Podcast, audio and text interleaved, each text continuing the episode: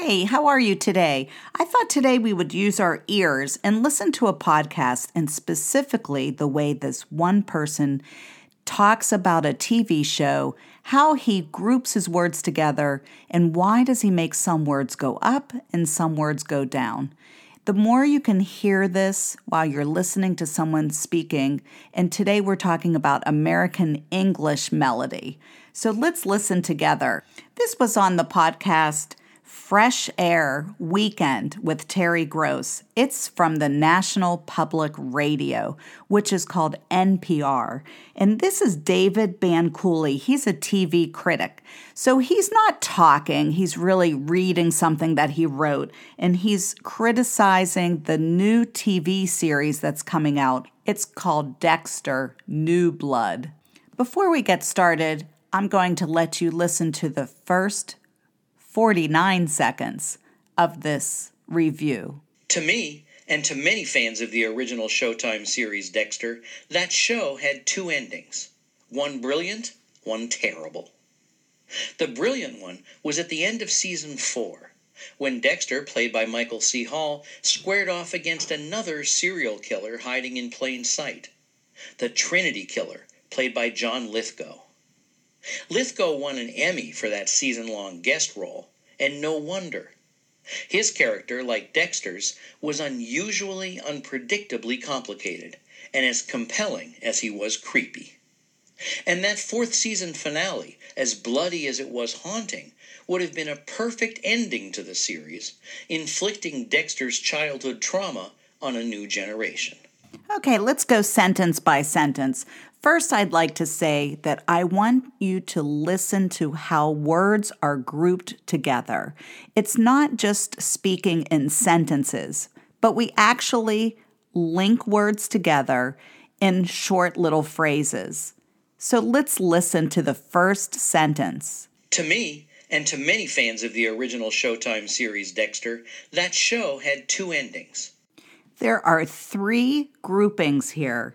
To me, pause, and to many of the fans of the original Showtime series Dexter, pause, that show had two endings.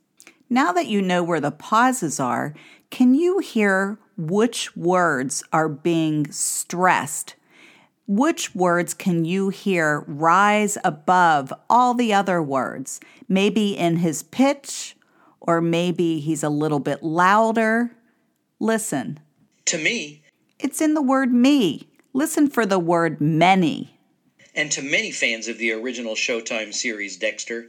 Now listen to the word show and endings. That show had two endings.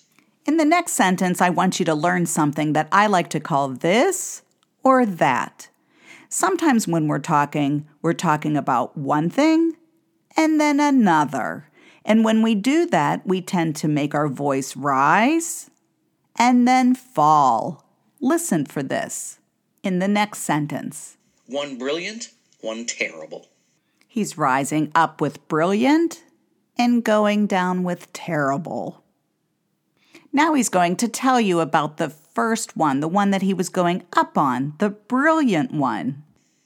The brilliant one was at the end of season four. Here he's saying brilliant. And you notice you don't really hear the T at the end because we tend to hold a lot of T sounds at the ends of words. Brilliant means very clever or very talented.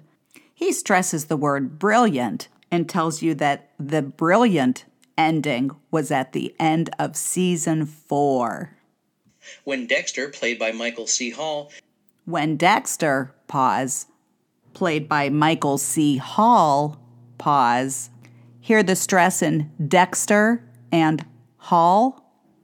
When Dexter, played by Michael C. Hall, squared off against another serial killer hiding in plain sight. To square off is to take the attitude of a person about to fight. In this review, he says, squared off against another serial killer. So the two were going to fight each other. When you have two words together like this, it's difficult to know which one to stress. In this case, we're stressing the word off square off. Another expression, hiding in plain sight, means that you're not noticeable even though you're in a very noticeable area. It's almost like no one can see you because you're in a very public or obvious area. Because it's a saying, he groups all the words together, hiding in plain sight. Listen to this sentence again square off and hiding in plain sight. Listen to the words off and sight. They're being stressed. Squared off against another serial killer hiding in plain sight. I hear him stressing another also. Do you? Squared off against another serial killer hiding in plain sight. Listen for the pauses. He's going to say, The Trinity Killer, played by John Lithgow. But he says it much faster. The Trinity Killer, played by John Lithgow. Try to listen to the next sentence yourself and which words is he stressing right before he pauses?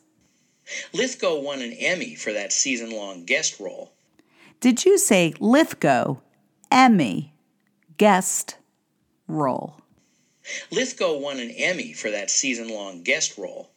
Next, I want you to listen to something that we do when we have a listing of a few different things. For example, if I were listing to you that I'm going to the store and I'm getting eggs and bacon and bread, I go up, up, and down. Listen for this melody in his next sentence. And no wonder. His character, like Dexter's, was unusually, unpredictably complicated. It's subtle, but there it was with unusually, predictably complicated. This last sentence is really long, so I want you to try to decide where the pauses are. Again, remember, pauses are really quick. What we're talking about is he's grouping words together. That's what we're hearing.